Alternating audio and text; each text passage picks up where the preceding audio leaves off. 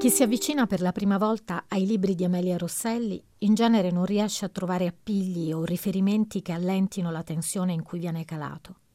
Bisogna ancorarsi al linguaggio che usa per trovare un significato possibile o appoggiarsi al ritmo dei versi per riuscire a comprendere una forma che pare incongrua.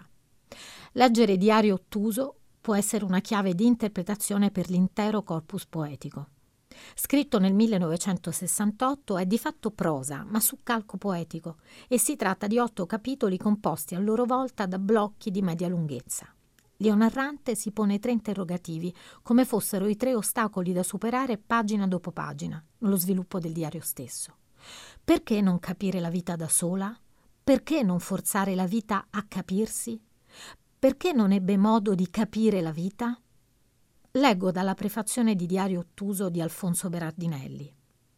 È un diario che cerca il massimo di oggettivazione, spostando il presente al passato e la prima alla terza persona. È un referto narrato a se stessi, monologando, nel tentativo di capire qualcosa che non si piega alle spiegazioni e resta groviglio di fatti e pensieri. E poi Berardinelli sembra rispondere ad Amelia Rosselli con altri interrogativi. Ma quali sono i fatti? Dove finiscono i fatti?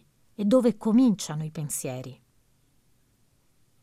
Leggiamo di Roma, dell'incontro con Rocco Scotellaro, degli elettroshock a cui viene sottoposta presso il sanatorio Bellevue in Svizzera il 1954 e nel 1955 e in Diario Ottuso leggiamo anche dei suoi amici, degli intellettuali che frequenta.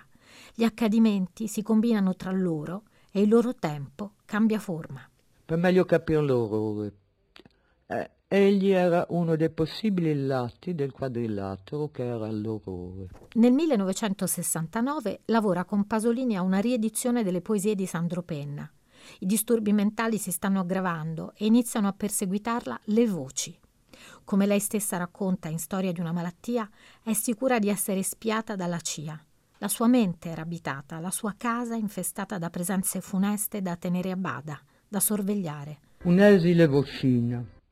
Basta aprire appena il battente della finestruola, che cangia il mondo e le sue apparenze sono tutt'uno con le tue emicranie.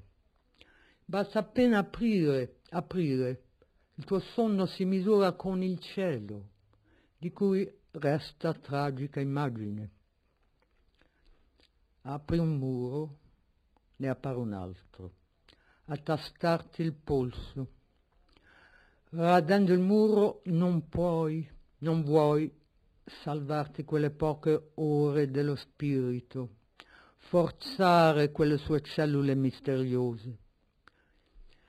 E rimane il sentirsi pino accasciato tra le pinete nuove, dritto fine, a marcia pietà. Dopo la strage di Piazza Fontana e gli attentati che seguirono tra Roma e Milano, cresce la psicosi e la certezza di una minaccia mirata proprio contro di lei.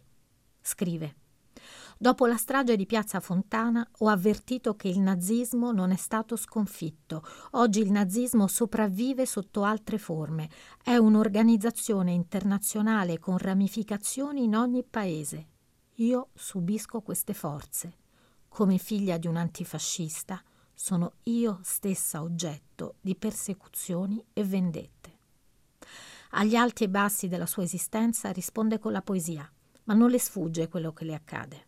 Anni dopo scriverà che le noie duravano dal 1969 e che il male si fece specifico nel 1971.